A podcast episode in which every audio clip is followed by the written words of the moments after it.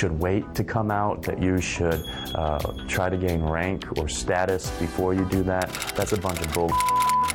It's a new day in the music industry, and I can reach my fans. We're getting there. I've caused harm to the political agenda, and which I'm actually happy for. I would say probably the best message to them is that they're on the wrong side of history. Whether you're lesbian, gay, bi, transgender, or whatever, love is love. Shout it out to the world. The Michelle Meow Show. Your A through Z, covering the LGBT, LMNOP, and everyone in between show. And now here's your host, Michelle Meow. Welcome, welcome, welcome, welcome. Happy holidays, everyone, and uh, and and happy New Year! Wow, Whew. I can't believe 2015 is already gone, done, donezo. It's gone. Oh gone. my gosh. What are you What are you gonna do your last day of of 2015? Um, sleep. Well, watch TV, chill. Come on, Fong. Drink I know, some wine. I know there's got to be an adventurous bone in you. Oh no. about skydiving or that's too much. I'm afraid of height. how about how about how about go out to a, a, a bar or a lesbian bar and try to meet somebody? Uh nah. I'm okay. How about how about sign up for Tinder and try to meet some lesbians on the internet? Um, I'm not good with that. I'm such a bad influence. You're not. You're not. You're just helping me out, figuring out stuff.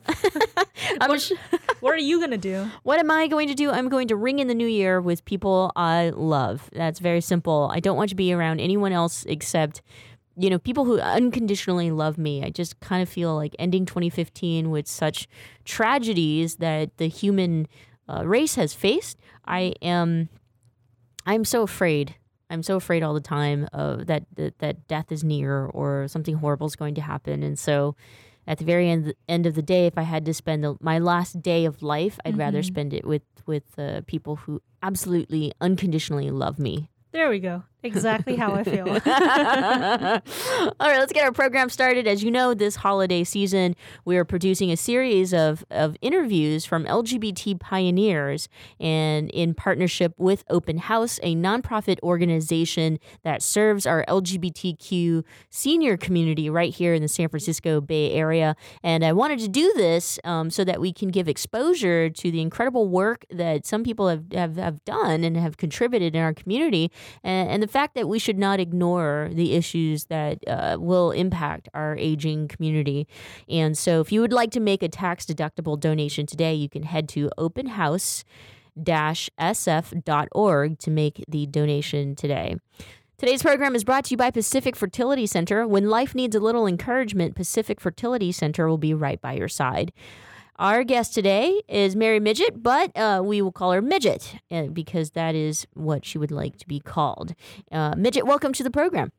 Thank you, thank you, thank you. And I want to applaud you that you have your own program. That's fantastic. you know, many years of hard work and persistence, which is probably something you uh, are aware of and, and have done all your life, um, has has I guess paid off. But there there it could be a day when somebody says you're done, Michelle. Um, but that would be the point why we all have to work together in order to preserve our community, right?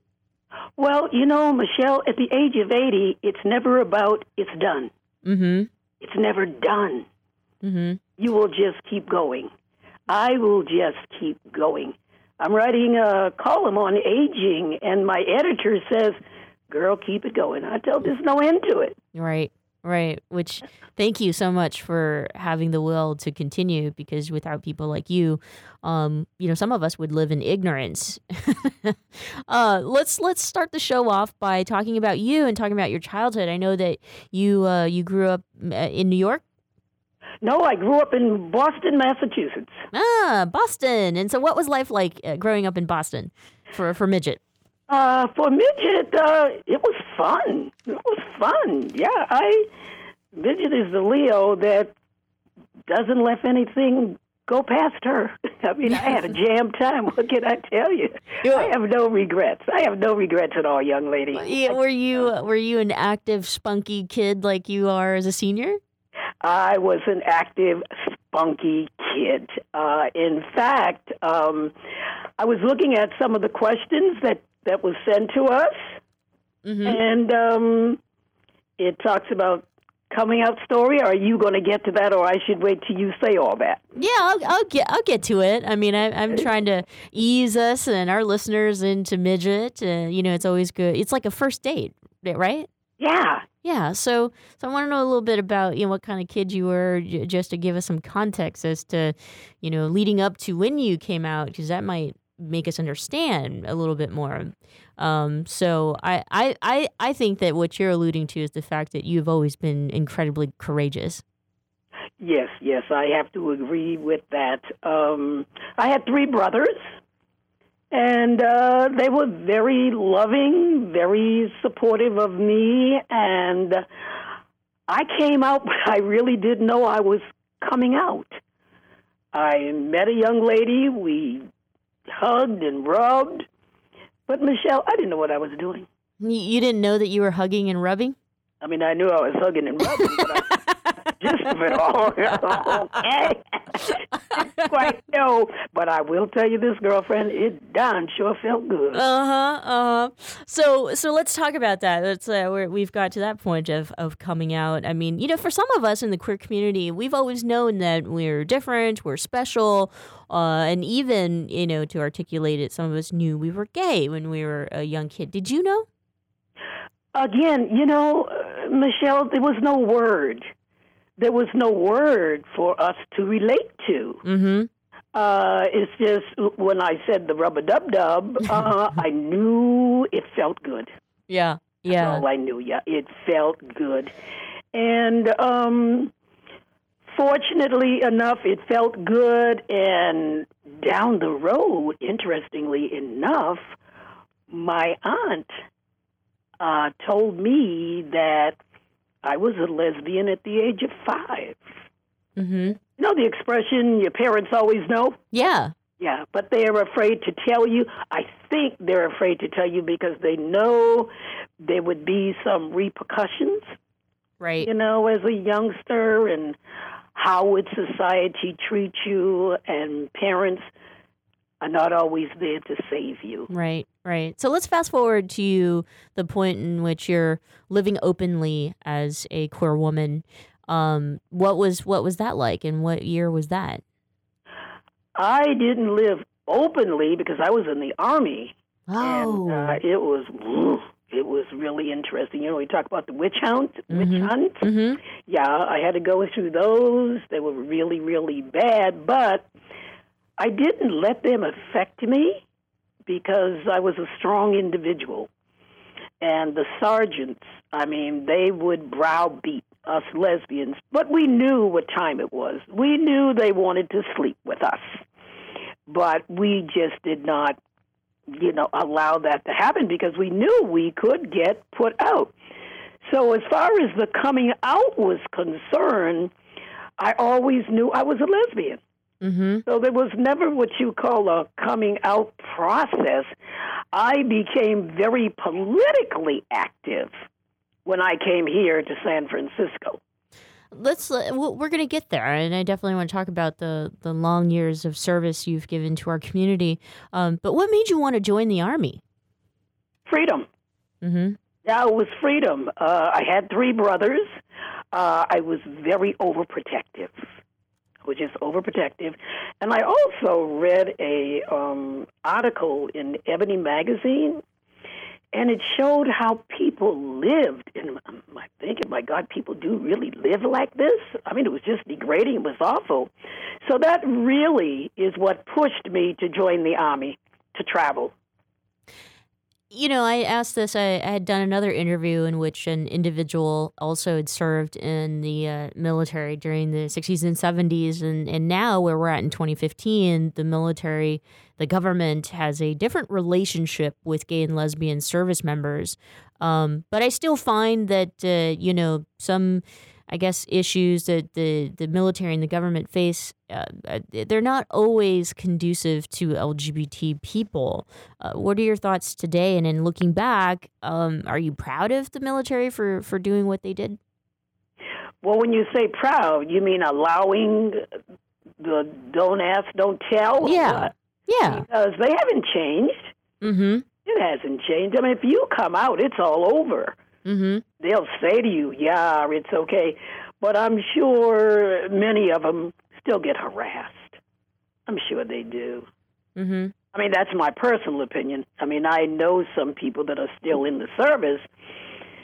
Yeah, I still think they get harassed. I don't think nothing has changed. So let's fast forward to the, you know, to you getting to San Francisco. Um, you left the army, and, and I mean, any any reason why you chose San Francisco? Oh, I always wanted to come to San Francisco. Oh God, since I was in the army. Uh huh. Yeah, I was told that this was the place to rock and roll. and you got rocking and rolling. I mean, I mean, act, uh, to be active in the community. I mean, um, at least uh, you know what. I guess during the time that you came in San, to San Francisco, what year was that? I came here in 1974, but I didn't get stationed here, so that was my sadness. Mm-hmm. I wanted to get stationed in San Francisco, but um, I got stationed in Fort Meade, Maryland, which was all right. It was okay, yeah, because then I traveled a lot on the East Coast. Uh, and, um, yeah. Yeah, and I mean, I wanted to bring up the fact that you came to San Francisco in the mid '70s, and, and a lot was happen, happening politically here in this city. Um, I guess what I wanted to ask was what what issues did you were you passionate about that you felt that you needed to make an in, an immediate impact when it came to the queer community? I came here in 1974, and God, it was just wonderful. That's all I can say. It was wonderful. But my first political uh, act was I was a um, counselor at Acceptance House, and I was the only black person on the board. And interestingly enough, there was a not there was not a lot of black visibility. So I took it upon myself every chance that I got was to put myself out there. Mm-hmm. And uh, it started with uh, NIA, which is a lesbian organization. We're going on 26 years. I was one of the co-founder of them. And uh, Bay Area Black Lesbians and Gays, because there was no organization with black men and women. Mm-hmm. Yeah, so you know, I looked at that, and um, God, there was a couple of others that I can't think of, and I just felt as though because there was not a lot of African American visibility mm-hmm. that I really need to be in the forefront. I really needed to do that, and uh, wonderful experience, I- wonderful experience. I want to I want to ask a question. It may sound loaded, but uh, it's an honest one, and you know I, I'm I want to know, I, and I want us to talk about it openly. But how were Black lesbians treated in the mid '70s um, in queer spaces, and, and not just Black lesbians, but Black people in general? Well, for myself, I, for me, because I was involved in a lot of black African American um, organizations, I would hear uh, women say that there was a lot of issues uh, in the gay and lesbian community.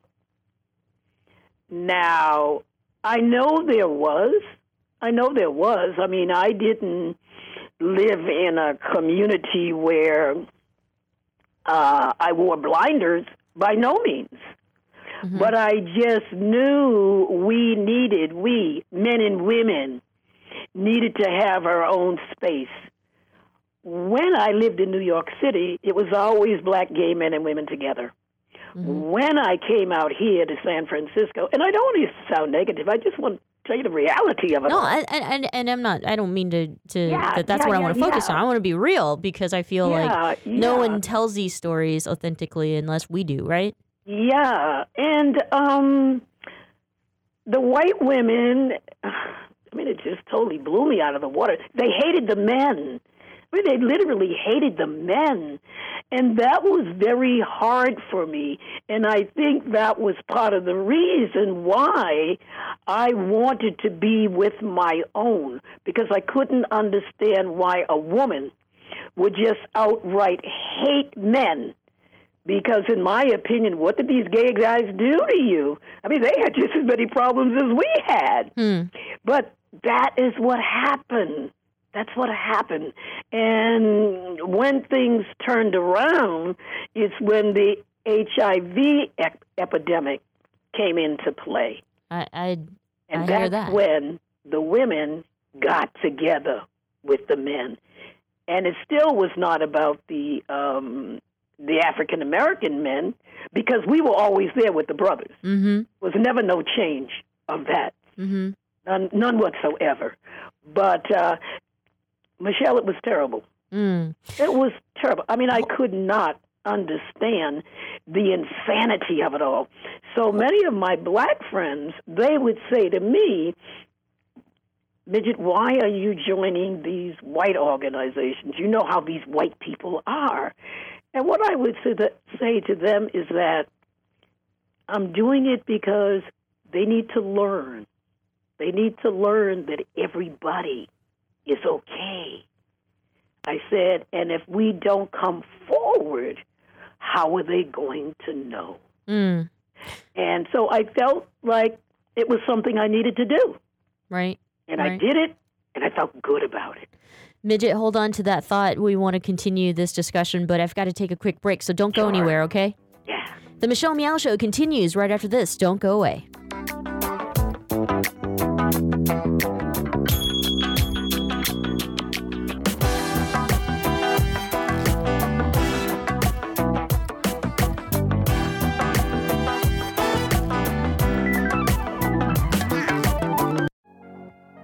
Thanks for listening to the Progressive Voices Network, streaming the best in progressive talk 24 7. Keep the progressive conversation going on by joining our community. Each week, we send out an email that covers important things taking place in the Progressive Voices Network and throughout the progressive world. Be the first to know of upcoming shows, schedule changes, exclusive programming, and more. Simply go to progressivevoices.com and sign up for our mailing list. It's that easy. ProgressiveVoices.com. Thanks for listening, and thanks for joining the Progressive Voices community. Babe, I think we're ready. We're really doing this. Yeah, I'm ready for our family. So, where do we start? Starting a family is a team effort, and when life needs a little encouragement, Pacific Fertility Center will be right by your side. As a unified team of the best fertility specialists, guided by the highest ethical standards, Pacific Fertility Center provides patients with compassionate fertility care. Visit pacificfertilitycenter.com. This is a true story about two best friends who fell in love and moved across the country to the city by the bay. After many years of dating, Jen and Jacqueline are now planning their dream wedding. It's a big moment in everyone's life when you say I do, especially when you can make choices for your authentic life and your loved ones too. Congratulations, Jen and Jacqueline. Live your authentic life. A special message brought to you by Weatherford BMW. And now, back to the Michelle Meow Show. Welcome back. Thanks so much for joining us. Happy holidays. Happy New Year. I'm Michelle Meow, your host. Uh, we're continuing our special program with Open House, a nonprofit organization right here in San Francisco that provides services for LGBT seniors. And so, in an effort to give exposure to the issues that LGBT seniors face, um, we are conducting a series of interviews with LGBT pioneers. And so, on the phone with us is Midget. And uh, Midget came here to San Francisco in 1974 and has been in, uh, very active in the queer space, especially especially around African American uh, men and women's organizations. So, Midget, you know, I I, I, I was asking you about the the uh, environment of and treatment of of black lesbians or black gay men in the seventies, but um, you know, has it changed? Do you feel that uh, it's more inclusive, or do you think that we are at a point in 2015, especially especially this year in um, you know this big bigger discussion regarding racial inequality? Do you think that there's there's more attention to it, so therefore um, we're at a uh, we're at a bubble in, in our own community? You know, that's a hard question for me to answer, Michelle. I mean, it's a hard question for me to answer honestly. Okay. Because I have been, um, I have been out of the community. I would say for the last ten years, and the only um, place that I go now is NIA, and NIA was started 26 years ago. And what the reason why it started is because we wanted to have a space of our own. So, in having that space of our own, that is the only way I have been able to uh, stay with my sisters. I get I'm it. not looking at the outside now of what's going on. I do belong to an organization called OLOC, Older Lesbians Organized for Change. You have to be over 60 years old. And I'm enjoying that. I'm enjoying that because the women are older. They're looking at their racism. And it's wonderful because way back in the day for them, they didn't know many black people, Mm. gay and lesbians. So we're all now trying to get all this together and figure out how we can make it work for us now in our old age. Mm. And so every time we go to a treat, we go to a retreat or we go to a conference, racism is always brought to the fold. And I feel really proud of these women because right now they are willing, you know, to look at what it was like for them and what they did way back in the day. But in terms of 215, um, I'm just totally out of the loop. Or it What might I- it might feel that way, um, but your perspective matters, and so I was going to ask the other the other side of it. I mean, what about uh, aging in the San Francisco Bay Area and the treatment of seniors um, within our own community? What what are your thoughts about that? Okay, when you uh, say that I'm okay, I said I'm out of the loop. Let me retract that. No, I'm not out of the loop. Okay, this column I write for the Western Edition mm-hmm. newspaper, and I've been writing for them for nine years. The last three columns have been on aging. And so for me, I continue to talk to every person that I can about aging. And so when I'm with particular groups, what I try to, what I work at is trying to tell gays, lesbians, straight, black, Anglo, aging is nothing but a way of life. It's a number. Mm-hmm. It's only a number. I mean, I will be 80 this year. I do not see me being out of the loop per se, but continuing to be there to help uh, gays and lesbians. Now, I feel really honored because Michelle had asked me to speak. That's right. yeah, Michelle at the open house. Uh huh. Yeah, she had asked me to speak for years on aging in different organizations. Right. And uh, I felt honored. I felt honored, you know, that. And sometimes, you know, we forget that we're still in the loop. Mm-hmm. Yeah, yeah. we- I yeah, I, I totally get that. Yeah, because for 20 years I spoke at San Francisco State on demystifying human sexuality. I was in New York City and I saw this young student and he said, Midget, you brought me out. He said, just from listening to you on that stage, feeling proud. And I was what?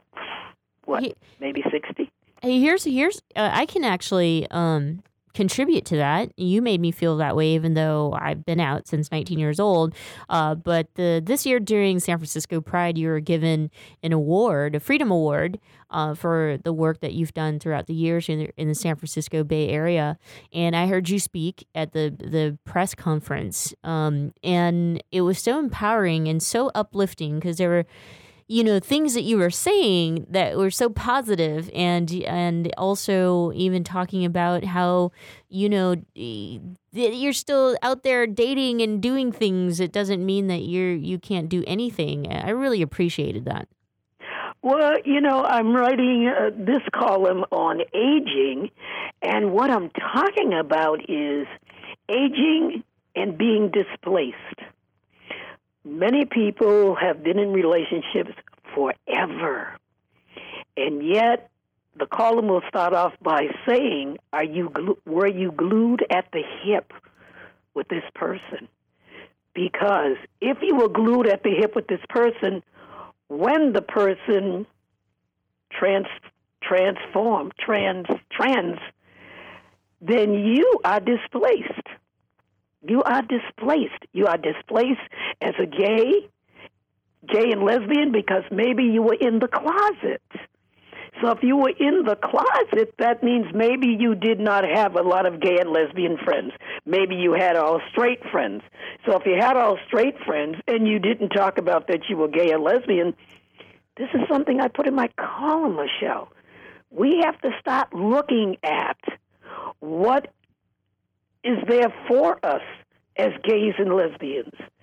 Now, I don't go to open house because I haven't got there yet. Now, when I say I haven't got there, my life is so busy, it's so fulfilling that I don't have time to sit down and play cards or bingo and whatever seniors do.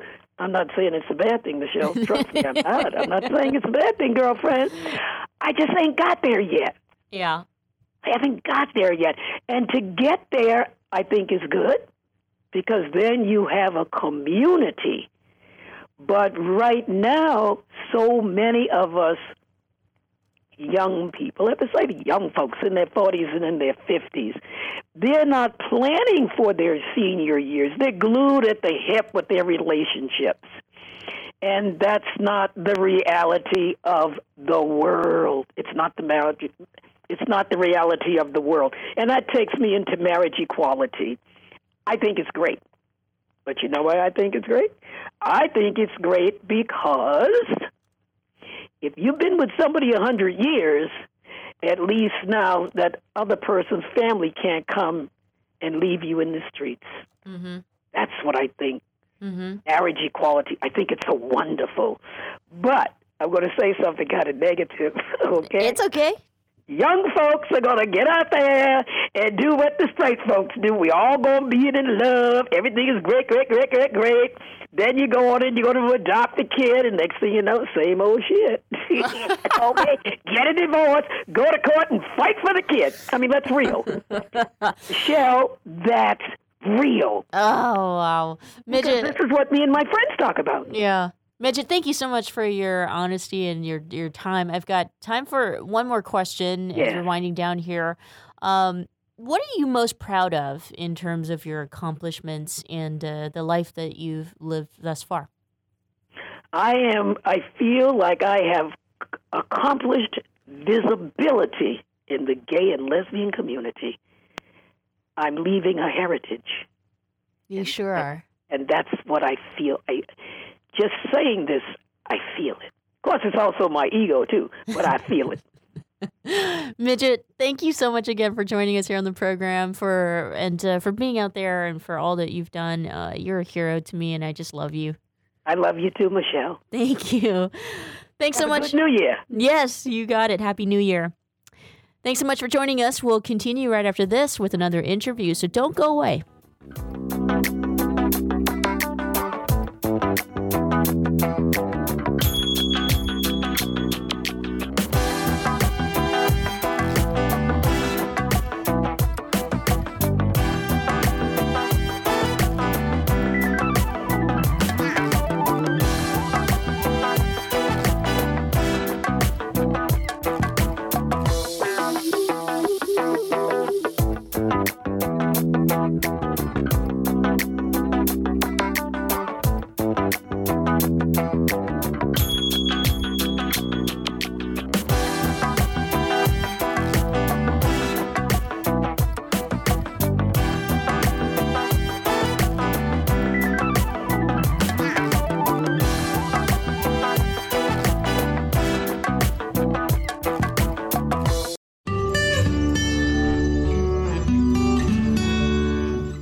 Heklina. I've been doing drag here in San Francisco for almost 20 years, and uh, over the past couple months, I just opened up my club Oasis. It's been going really well. People really seem to appreciate the space.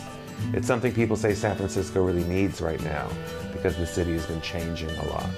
I always had this attitude of, of opening a space that was kind of like for everybody, and that's just kind of the attitude and the the, uh, the ethics of Oasis. Is it's kind of a space for everybody. How does it feel to be a business owner? I don't know. You know, it's funny because I still need I still have to kind of pinch myself to believe it's actually true. You know what I mean? Like I walk in there and and I go up to the bar and I go, oh, could I please have a glass of water? You know, it's kind of like I forget that it's my place. Running gay clubs, it's changed a lot. Um, I think that gay people now, they're everywhere. They don't feel like they have to maybe be in a gay bar all the time, so you have to be much more creative about how you are enticing people to come out to your club. I, I guess I'm successful because I'll just say it, I work really hard at what I do. I also like to provide a really quality experience for people.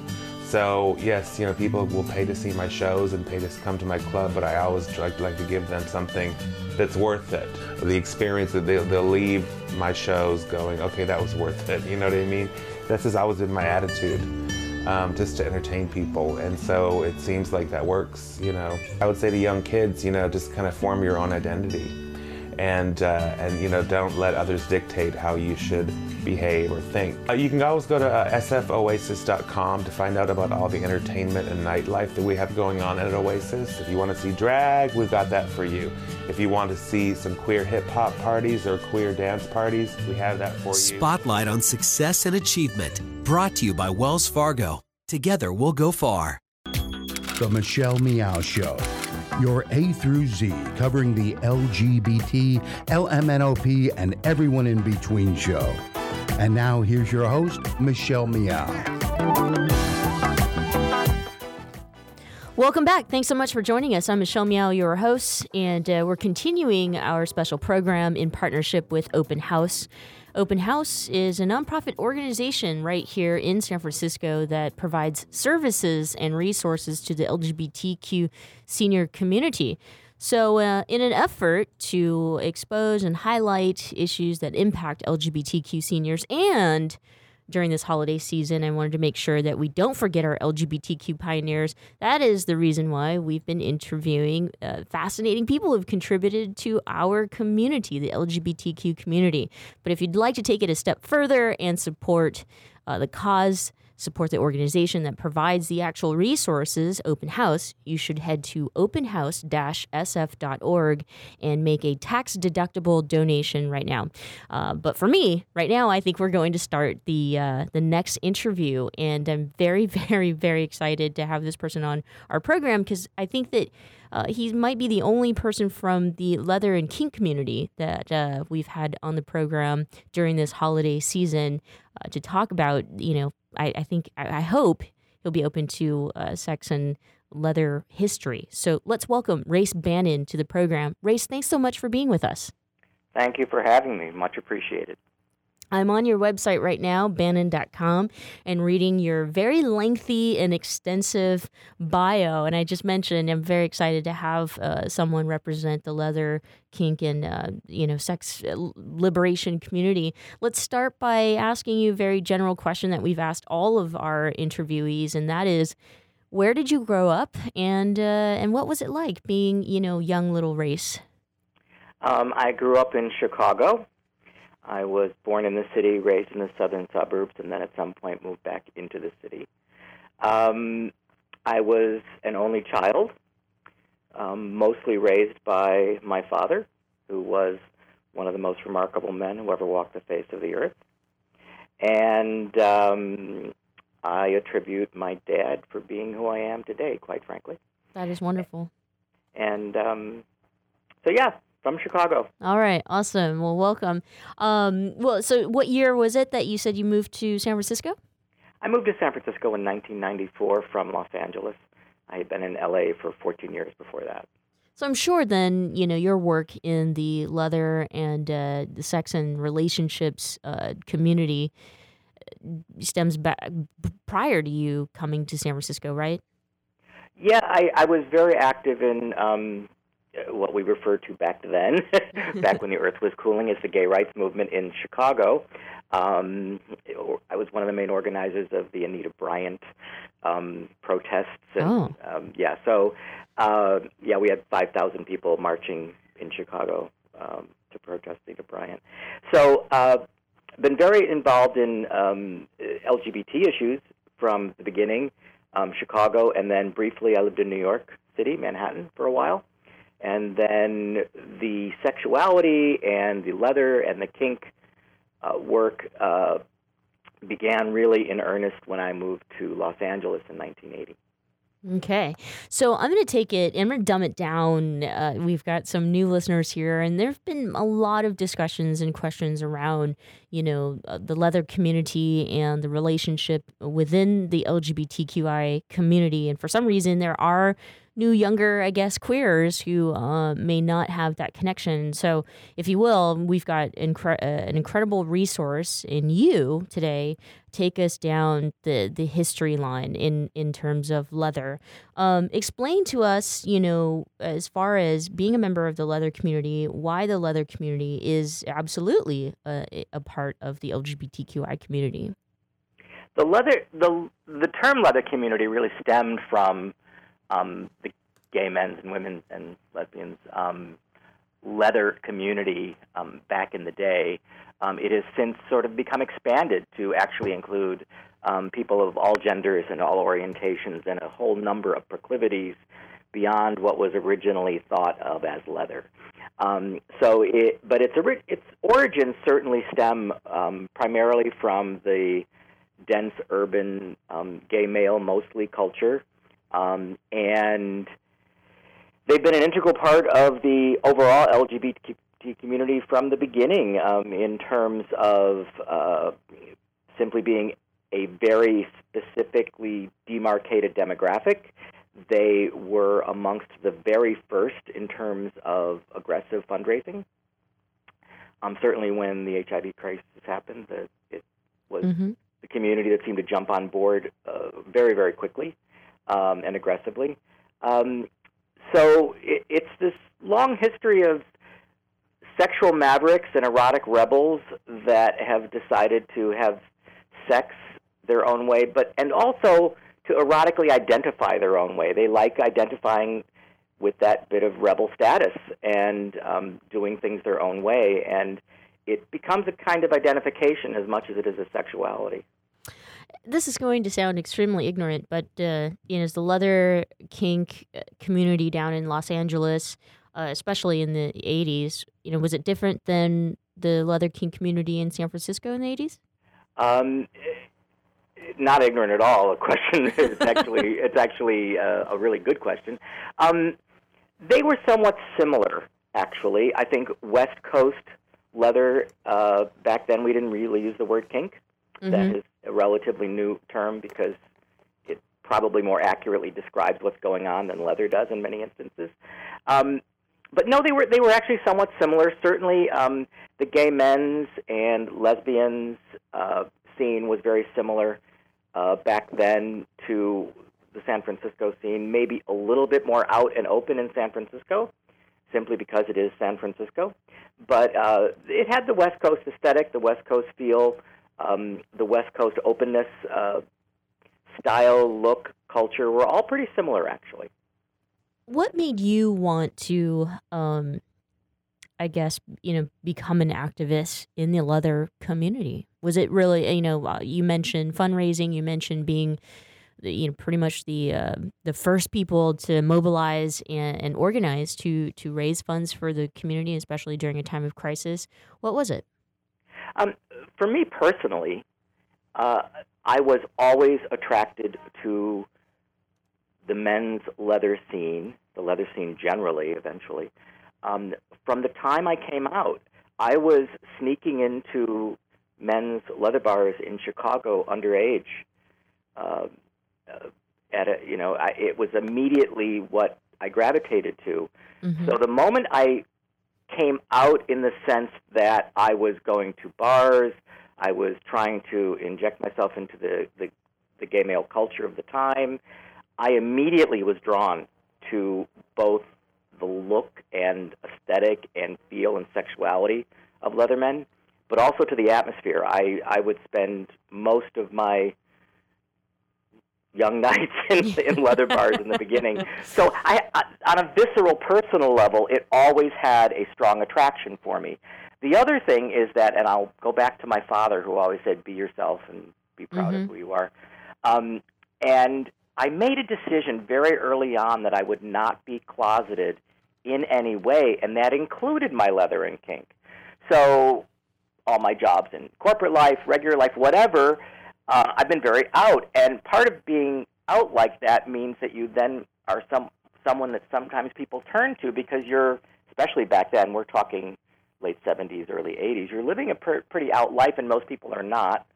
Um, and so I felt it, you know, it was incumbent on me to actually do something about the acceptance of leather, the acceptance of kink, educating both our own ranks and people on the outside um, in ways that I felt were important and were lacking at the time. Uh, now I think we have a plethora of such education and, and information campaigns, Right. but but back then not so much. You know, for me, I, I obviously I, I wasn't old enough to be a part of the leather community in the '80s, and uh, wasn't aware of even my own sexuality at the time. Um, so when I when I read, you know, LGBT history that's inclusive of the leather community, um, I really I really find that those who did work in this space, who were activists uh, in the leather community, were extremely courageous because you really had to fight uh, so many so many different things like you know the government policies and social perspectives of not just gay people but gay people who wanted to be sexually liberated who just uh, was, you know excuse my french but just didn't give a crap uh, shit about um you know people thinking that uh, monogamous relationships made you a good person. Did you did you ever feel like you were like you know way too shocking too weird too different to fit in society Um, personally, no. Um, I certainly, having been an integral part of a lot of LGBT activism early on, I was fully aware that leather men and women, drag queens, witch dykes, I could, uh, there's a long list, were typically pushed to the back of the bus in terms of the main civil rights discourse.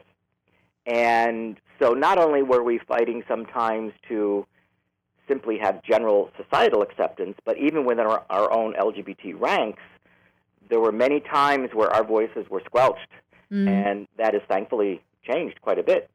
But um, back then, it was very difficult to be an LGBT activist, a gay rights activist at the time, um, and be a leather man, a drag queen, a Right. etc., because you were definitely ostracized from the main discussions because it was deemed that you know you were not an acceptable representation of who we are. Right. And, and you know, follow up to that, when you're not just a member of the leather community, but you're outspoken and talking about, you know, sexual freedom and the freedom to not, like I mentioned earlier, you know, it's not really always about one partner or being ashamed that you only have sex in the traditional way or. you know, for procreation reasons or something. What I'm trying to get at is the the fact that uh, you know I wanted to hear more in terms of your opinion, your feelings, your experience in being able to articulate that sexual freedom, whether it's multiple partners or a different way of having sex that society deems okay. I think one of the foundations of leather and kink and um, the alternative sex and relationship movement um, is the the main point of self determination. That that that's kind of the the whether it's our sexuality, whether it's our relationships, whatever. That is the overriding universal principle, if you will, that every human being has a right to self determination.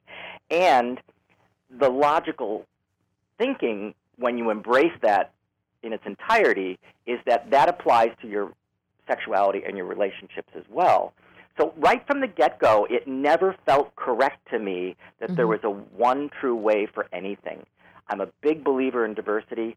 If you look at nature, everything about nature is diverse, from snowflakes to flowers to whatever, and there's no reason that human beings and the sexualities and the relationships that they embrace shouldn't be just as unique. So I have never followed this sort of one true wayism for anything in, regarding sexuality or relationships. I just don't think it applies. Mm. I think we have cultural norms that develop, but they're nothing more than cultural norms. That doesn't mean that, that they are the right way, they're just the cultural way things have developed. So I do think that we are reaching a time. I mean, look at the the, the uptick in the coverage of polyamory, for example. Mm-hmm. All of a sudden, it's everywhere.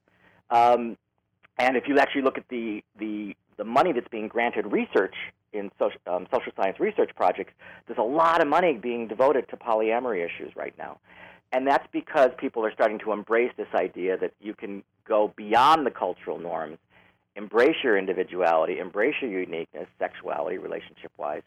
And that's kind of always been my my mantra. I even, love it. I love it. When I was younger, it just was kind of always my mantra. And thank you. And thank you for that because it's people like you, you know, paved the way, I think, for what you said um, in, in terms of this society being a little bit more open uh, to sex, sex issues, relationships, and understanding that more, and not just connecting that with something like religion. Um, we're going to take a quick break right here, but when we come back, Race, I want to I want to talk to you about your thoughts in terms of where the community's at today. So stay with us. Sure. The Michelle Meow Show continues right after this. Don't go away.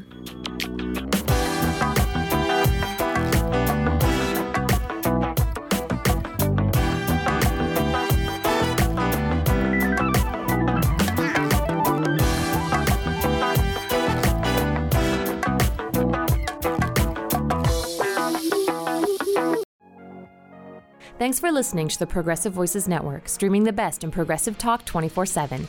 Keep the progressive conversation going on by joining our community. Each week, we send out an email that covers important things taking place in the Progressive Voices Network and throughout the progressive world. Be the first to know of upcoming shows, schedule changes, exclusive programming, and more. Simply go to progressivevoices.com and sign up for our mailing list. It's that easy. ProgressiveVoices.com. Thanks for listening and thanks for joining the Progressive Voices community. Babe. I think we're ready. We're really doing this. Yeah, I'm ready for our family. So, where do we start? Starting a family is a team effort, and when life needs a little encouragement, Pacific Fertility Center will be right by your side. As a unified team of the best fertility specialists, guided by the highest ethical standards, Pacific Fertility Center provides patients with compassionate fertility care. Visit pacificfertilitycenter.com. This is a true story about two best friends who fell in love and moved across the country to the city by the bay. After many years of dating, Jen and Jacqueline are now planning their dream wedding. It's a big moment in everyone's life when you say I do, especially when you can make choices for your authentic life and your loved ones too. Congratulations, Jen and Jacqueline. Live your authentic life. A special message brought to you by Weatherford BMW. And now, back to the Michelle Meow Show. Welcome back. Thanks so much for joining us. I'm Michelle Meow, your host. We are continuing our special partnership with Open House, a nonprofit organization right here in San Francisco that provides resources to LGBTQ seniors.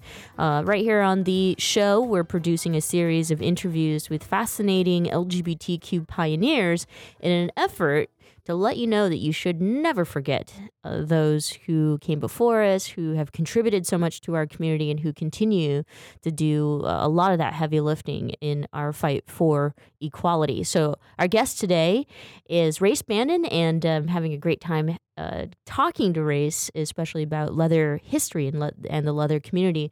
So, Race, you know, I mentioned right before the break that I wanted to talk to you about where the leather community is at today. How has the community changed since the 70s and 80s? Quite significantly, actually. Uh, I think that a number of things have taken place. First, uh, the term leather itself has become more of an umbrella term for a whole lot of styles of sexualities and erotic identities that don't necessarily look and feel and act like leather did traditionally in the 70s and 80s. So it's become more of a, a catch all term than it is a specific identifier of you are physically wearing leather. Um, it has uh, broadened and uh, really moved beyond just well. It's, it's, uh, there have always been kinky people of all orientations and genders, but That's for sure. yeah, without a doubt. But, but the merging of them into sort of a single unified culture is a relatively new phenomenon that really didn't start taking place until the early 90s.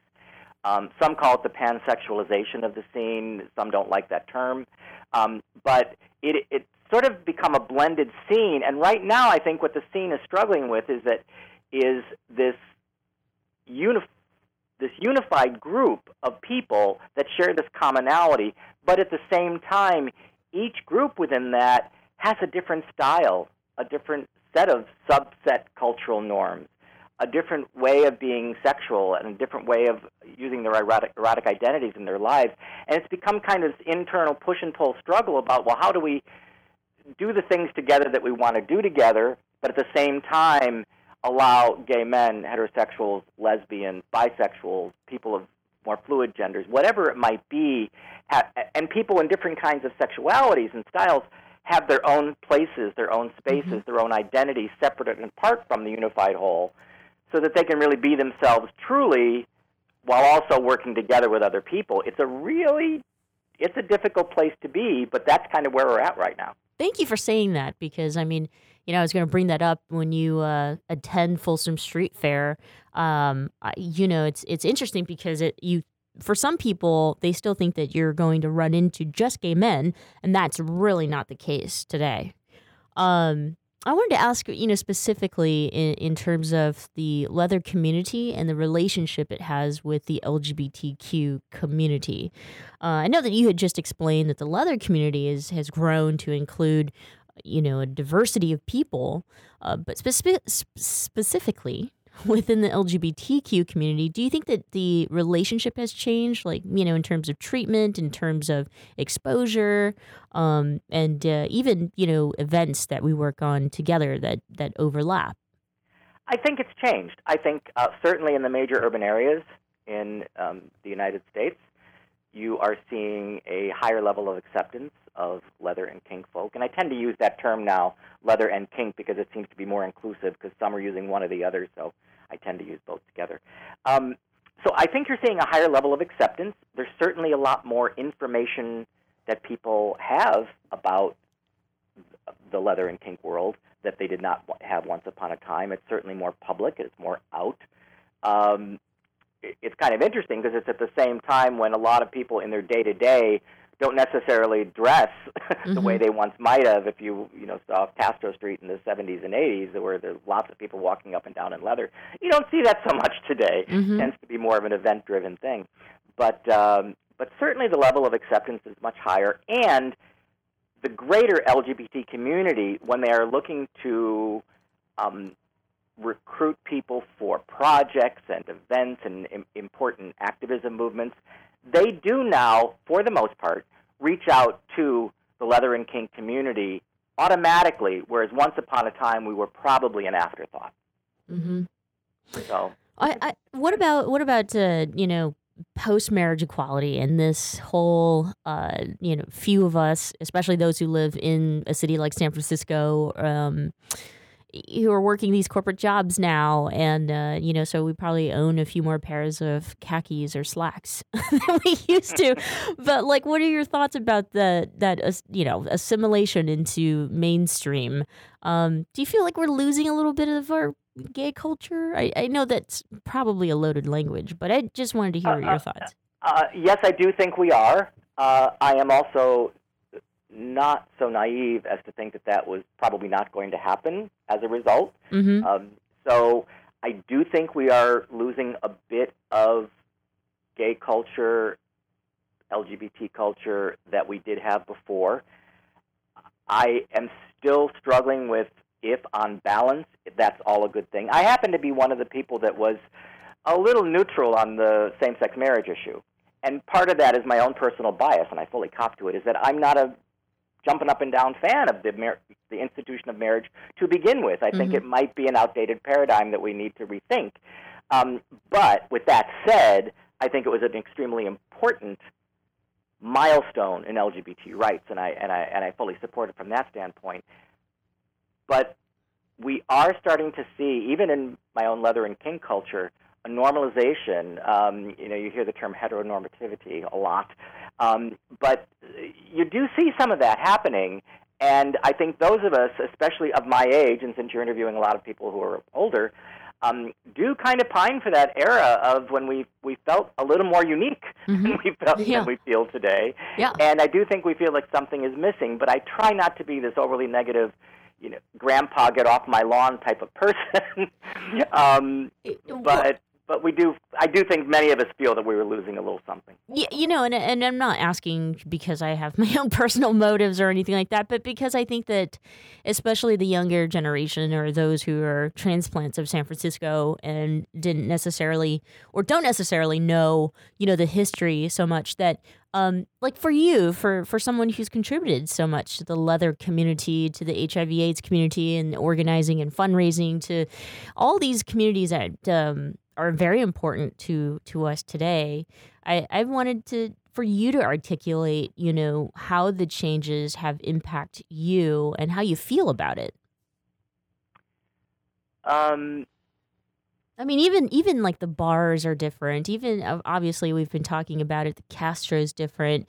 Uh, our perceptions different. Uh, even our pride celebrations. Everything is different. Yeah. And frankly, I, I am someone who believes change is the norm. I do not believe that we can ever stand still. If you stand still, you stagnate. So I am not someone who says it should always have been the way it was. Uh, but it is true uh, in terms of certainly from a, a leather and, and kink perspective, our public spaces are disappearing.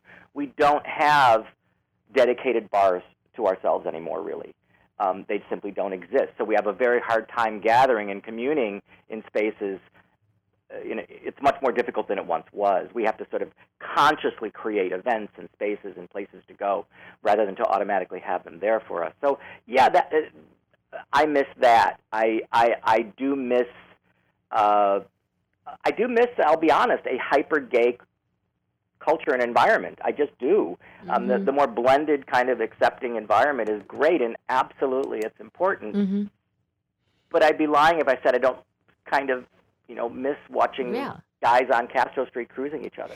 And- uh, yeah, exactly. No, right. You're, you're you're right. But but do you ever think about how that will continue to impact you as you age in in the, uh, you know, the dwindling of the I think queer spaces and things like that?